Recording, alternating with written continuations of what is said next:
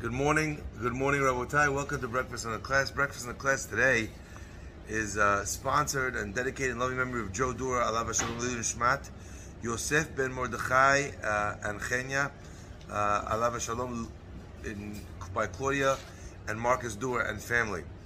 And as well dedicated in honor of Daniel Braver, Dov Ben Shmuel, on the occasion of his birthday on Shavuot by his brother Jonathan Braver from Australia. Wow. The land down under. Brilliant. A week of Cobra as well as dedicated in loving memory of Moshe Dabah, Alav Shalom Moshe Ben Gilsom, sponsored by his wife Yvette and children. Baruch atah Adonai melech haolam, shehakol nihya baro. Okay, so we have a very interesting, uh, we have a very interesting halacha, which I think teaches a tremendous lesson. There's a machloket between two opinions in the Gemara. What happens if a person would like on the holiday to spend the day uh, focused only on tefillah, only on prayer, only on kavanot, connecting with God? Uh, should a person do that or not? You have one opinion that says, uh, you know, your person needs to focus on, on the food and on the drink and on the enjoyment. And one opinion says, no, you could even have, a person could enjoy themselves instead by going to the Beit Midrash, by praying, doing all sorts of spiritual pursuits is also a person is mikayim, they fulfill their obligation on the holiday. However, says the Gemara, very strange statement. Even though there's this there's this disagreement whether or not the physical enjoyment is good or the spiritual enjoyment is good enough, Hakol Modim, everyone agrees that on Shavuot, Ba'inan Nami Lachem, we require also lachem for you. That means that although there's a disagreement as to whether or not a person can fulfill their obligation with everything else, okay, when it comes specifically to the holiday of Shavuot, everyone agrees that it's not enough to just do the spiritual pursuits, to to, uh, to do la Hashem for God. Ba'ina nami lachem. We also need you to have some level of enjoyment for you. In other words, on a physical level. And all the commentators, pe echad, with one mouth, ask the same question. Of all the holidays that one would imagine that a person should be able to fulfill their obligation with pure spirituality, it would have to be the holiday of Shavuot. Sukkot celebrates, you know, the fact that we were protected in the huts, or protected by the Kavod. Pesach celebrates our emancipation from uh, from Egypt. But Shavuot represents our receiving of the Torah. So if ever there was a holiday that we should have an, uh, at least an opinion, one opinion, that you should be able to fulfill it only with spiritual pursuits, it should be this one. And the Gemara says, no, it's not true. Hakol modim deba'inan nami lachem. That you must have a physical component on Shavuot. You have to enjoy the meal, have the, the basar v'yayin, enjoy the cheesecake, obviously not at the same time, right? Etc. etc. How could such a thing be? And Rashi says on those words, on the day that the Torah was given, we are required to celebrate. My friends, there's a unbelievable lesson that is hiding in these words, which also gives us a little bit of homework to do to be able to get into the zone for this holiday. And I always think to myself that on some level, when it comes to Shavuot, we are being told uh, a counterintuitive truth. You know, the holiday of Shavuot is not like Pesach, and it's not like uh, Sukkot. Sukkot references that which is necessary to do on the holiday, sit in the sukkah. That which is the reason for the holiday, because, you know, Hashem sat us in booths. or Hashem sat us in the Ananei Kavod. Pesach represents what we have to do on the holiday by mentioning what exactly Pesach is about, that God jumped over the homes of the Jewish people, singling us out and expressing His love for us in uh, in identifying each and every Jewish home and saying this home deserves to be spared. This home is worthwhile. Masha'enkin Shavuot. Shavuot. What does it literally mean? It means weeks. It doesn't describe the day itself. It doesn't describe the holiday itself. it speaks of all of the weeks that preceded, it, the weeks that were counted before it, indicating to us that when it comes to Shavuot, more important than the day is the preparation for the day. Because we're calling the culmination of the counting, what are we calling it? We're calling it weeks. We're giving the holiday itself the name of the preparation. Imagine a birthday party or a wedding anniversary. Imagine calling that holiday party planner. It's weird. The party planner is only valuable in and of in and of uh, in, of, in and of as much as the fact that they've planned the party, but the party is about something else. The party planner is planning a wedding. The party planner is planning a birthday. Party planner is planning an anniversary. To call the day party planning would be ridiculous. And yet, on a certain level, that's what we're calling Shavuot. We're calling it weeks. So the preparation for Torah, the hachanot that we make, are as important as the day itself. And what could that possibly mean? You know, our rabbis teach us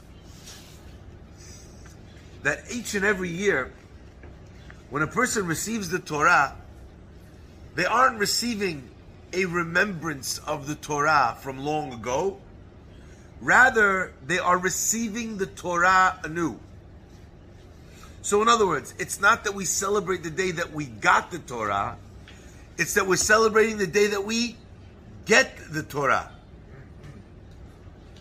In the Beracha on, on uh, Torah, what do we say? Baruch atah Adonai notena Torah. Why don't we say Baruch atah Adonai natana Torah? Natan means God gave the Torah. Noten mean, means God is actively involved in giving it. That means that we all understand that on a certain level we get to decide on a daily basis whether or not we want to follow in the ways of Torah. That's a decision that we internally and in our lives we make. Do we want to receive the Torah? Do we want to carry out the Torah? But notena Torah? Let me give you an example of the way we most of us think of Kabbalat Torah, and hopefully, the class today will re- address and perhaps reroute that understanding. There are two fathers. A father that decides that the day that he passes away, his entire trust will revert or shift to his children on the day of his death, Bar Minan, there's a transfer. He has four children. Each one of his children gets 25% of his money. It arrives in their bank account the day he dies. The will is executed. The money is there. Now imagine I receive, or you receive, 25%, whatever percentage you are of your children, of your inheritance from your father, from your grandfather. The money's all in your account. You might not spend it at one shot, but it's all there. You have another father who does something very different. What does he do? He sets up the transfer of the funds in the inheritance, that it stays in the trust, and that each month or each time you use the credit card, it draws that money anew from the trust. Nothing is in your account. What's the difference between these two approaches? In one case, there's one act of giving. There's one point of contact between son and father. And after that, it's a very large point of contact, involves a lot of money. But after that, all of the money is mine. That is not how God gave the Torah. God did not Natan HaTorah. God noten HaTorah. Every time you come to make a withdrawal, God is there handing it to you. There is an infinite number of points of contact that you can make with the infinite Borei Olam It's there every time you receive the Torah. The Mishnah Avot tells us that if a person is studying Torah with 10 people, how do we know the Shekhinah is there with them? Brings a pasuk. How do we know if there's this amount of people? How do we know if two people are learning together, Shekhinah? How do we know that if a person is sitting and studying Torah by himself, that the Shekhinah is there studying Torah with him? Mishnah brings a pasuk. What that means is that in 2022, or in 1022, or in 022, or in negative 122, from the time of Matan Torah, each time we go to the well and we draw Torah from the well, we are interacting with God Himself. But my friends, the power of the Torah and its effect upon us is directly dependent on how much we understand that we are drawing from a well of the infinite wisdom of God Himself. Some people think that the Ten Commandments are the Ten Suggestions. And therefore, they study Torah, they learn Torah. I don't know if I get around to it.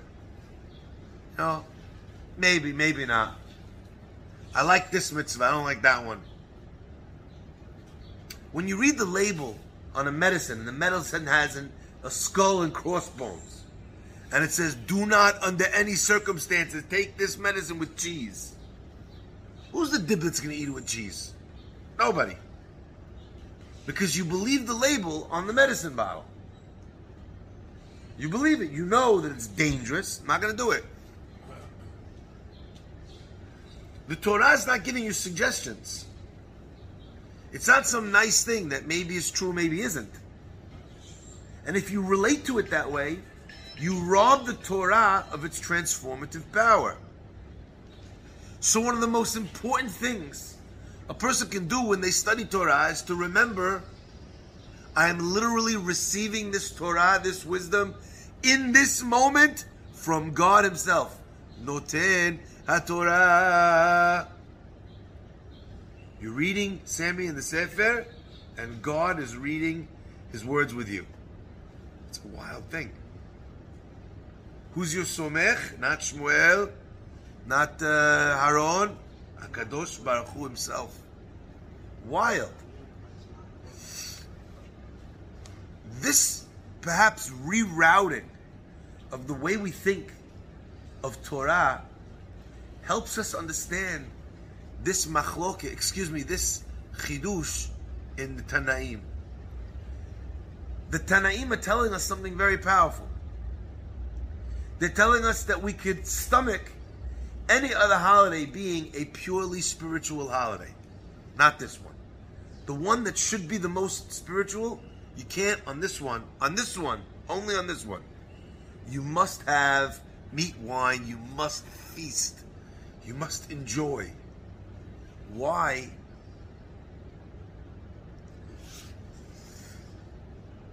So everyone here has done a little business in their life, right? Sometimes, when you want to do a little bit of business, there's someone you have to sell. You got to go to the guy. You got to, you know, sweet talk him. You got to wine and dine him. You got to explain to him why the deal, doing the deal with you is in his best interest, right? But there's sometimes that you're doing a deal, and the deal is not with one person; it's with a partnership. It's two people in a deal. One guy can't wait to close the deal. Hada is already spending his money from the deal. He can't sell fast enough. Unfortunately, there's another partner who doesn't want to sell under any circumstances. What would you do? You present to him all the logical reasons, nothing works. There's a reason why there's such a thing as a business dinner. Why you can expense taking a client out to reserve cut. There's a reason for that. What's the reason? Because more business gets done on those tables you know, in a nice restaurant with a cup of wine, right? Nice glass of whatever they have in those cabinets, right? More business gets done there sometimes than in the office. Why is that? Why do we take clients out? Wine and dine. Why do we wine and dine them? You want to impress them. Because Feel good. you want to impress them more than that. You Huh? want to sell them. Feel good. You make them feel good. Camaraderie. Camaraderie, a sense of connection. If you don't wine and dine them, they feel. I'll sell it to someone else. I don't really love this guy. Too cold. Also, they're in a very kind of, their position is in lockdown. The wine and dine says there's something here that makes me want to do the sale. I want to do, and I want to sell it to this guy. Isn't that interesting? So you broke bread together. Now you're ready to do talk business. Fascinating. My friends, a human being is exactly like that. There's two partners. And God and opportunities and our wives and our children and our community come and they want us to give them time, money, effort, connection, mitzvot, Torah. And one of the partners, the Yetzirah, is like, where do I sign? I'm in. You don't need to wine and dine the Yetzirah Tov. But the Yetzer Hara needs to be wined and dined. He's not on board. Said the Chachamim, Hakol modim ba'atzeret. Everyone agrees on Shavuot. Ba'inan nami lachem. He needs to understand that if he does business with you, dinners here, they're going to happen on the regular.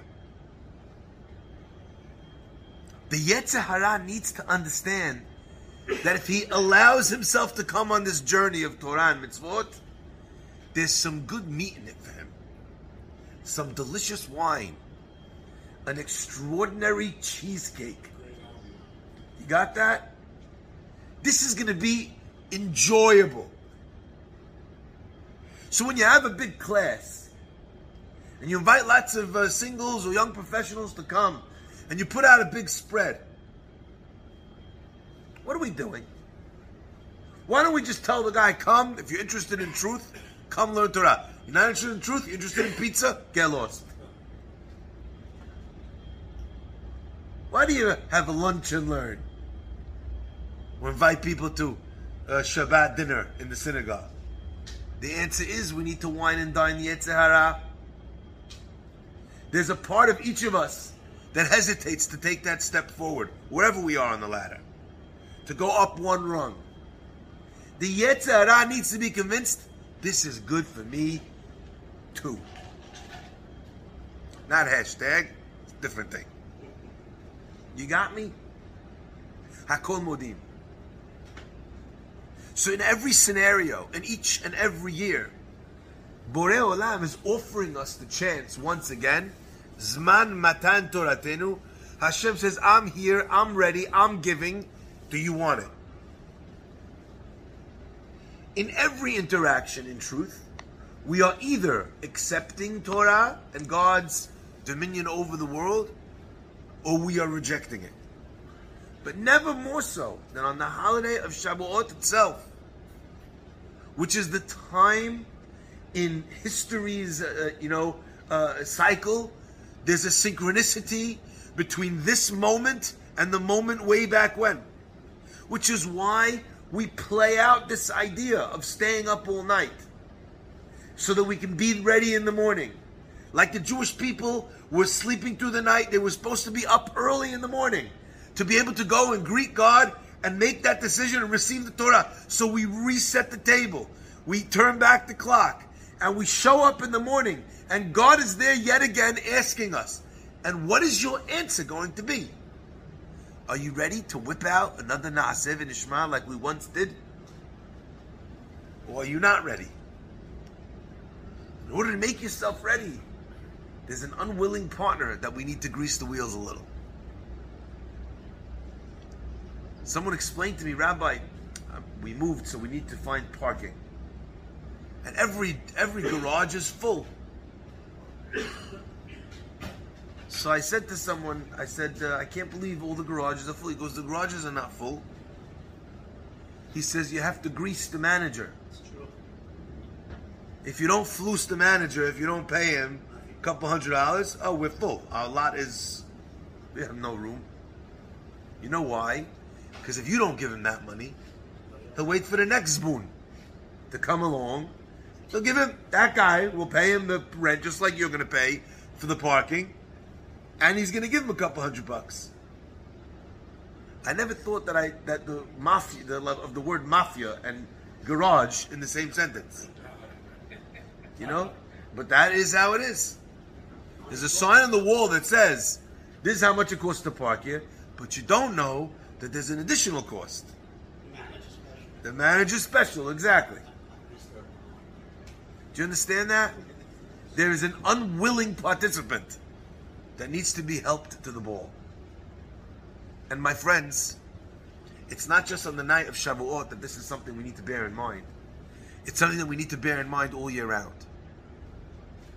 If our Judaism is not joyous, it's not happy, it's not full of light, it feels heavy and duty bound and onerous, then you know what happens? The unwilling partner carries enough weight in the conversation that the deal doesn't get done.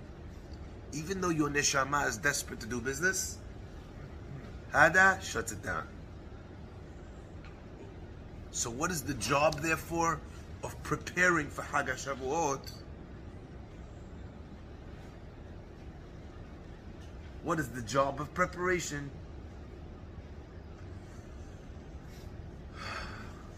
I'd like to share, and I'll end with this, what I think is the secret to a life of committed Judaism versus everything else.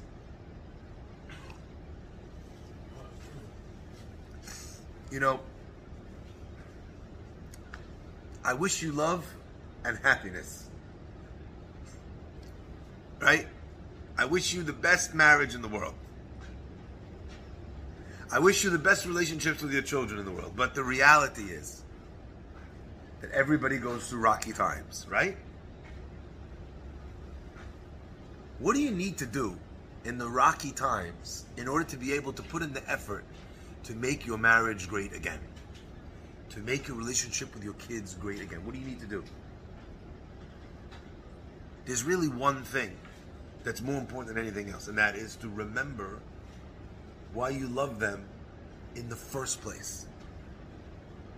Yeah, you can focus on all the reasons why you don't like them right now. But the only way you'll put in the work, the only way this is going to get better is if you remember why you fell in love with them in the first place. What is the trick to being able to live a life of joyous Judaism? It's remembering what you fell in love with in the first place. So, my friends, if I asked you if you're happy that you're Jewish, all of you would say yes. But the reason why you're happy that you're Jewish, for all of you, is actually probably not the same. For some of you, your favorite mitzvah in the world is Shabbat. For some of you, you have ADHD, you're attached to your phone, you do Shabbat, but it's not easy. What do you love? You love prayer. That ability to connect to Borei Olam, to ask Him for what I need, that's your jam. For someone else, it might be, you know, the mitzvah of tzedakah. For someone else, it might be acts of chesed. I'm a very active guy. I only feel I feel great about myself when I'm doing acts of chesed. Praying, not so much. Another guy loves learning. He's a super intellectual, academic guy, and the Torah is a wellspring. It's the gift that keeps on giving. Everybody loves their Judaism for a different reason. Understanding that Kabbalat Torah is dependent on that reason. Let's go back to our mashal.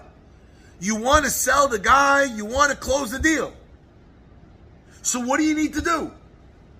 You're going to bring up to the guy all the reasons that he doesn't care about Torah? Or you're going to bring up all the reasons why he should close the deal? Imagine you tell the guy, you take him out to reserve cut. You want to buy the building. You tell him, look, if you sell the building, you have no more upside from this building. That's a dumb argument. You tell the guy, if you sell the building, you know, uh, you, you, you, your money's going to be in cash. It's going to be very hard to buy something else in this market. Bad argument. You want to give him an argument that works for for him. So when we think about what it means to say to God on Shavuot, "Give me, I want it, sign me up," we need to revisit, to taste, to remind ourselves, to connect with the reason why we love our Judaism. This needs to turn into a feast, into a celebration, something where you're partying, where you're enjoying, where you even your Yetzer Hara says, you know what? I got to give you that one. Shabbat is awesome. Hands up. So, my friends, at some stage before Shavuot comes in on Saturday night, have this conversation with yourself. And Be'ezat Hashem, Be'ezat Hashem, we will be Zocheh. To receive Torah with a depth and with a conviction and with a connection, which will allow us all year to skate by on the power of that Noten Torah. Be'ezat Hashem will recognize the godliness in each encounter of learning Torah, of Ma'asim Tovim, how we are connecting with God in that very moment. We will feel that power running through, surging through our neshama. It will elevate us. It will uplift us. It will allow us to rise above the mundane concerns of what we're going through on that given day. And with that, Bezat Hashem will be zocheh to all the berachot ketuvot Torah, to all of the uh, promises that Hakadosh Baruch Hu makes to us surrounding this uh, this idea of receiving the Torah and, and working hard towards towards it. מעתה ועד עולם. שבת שלום, חג שמח, סקושים רבות, נעימות וטובות.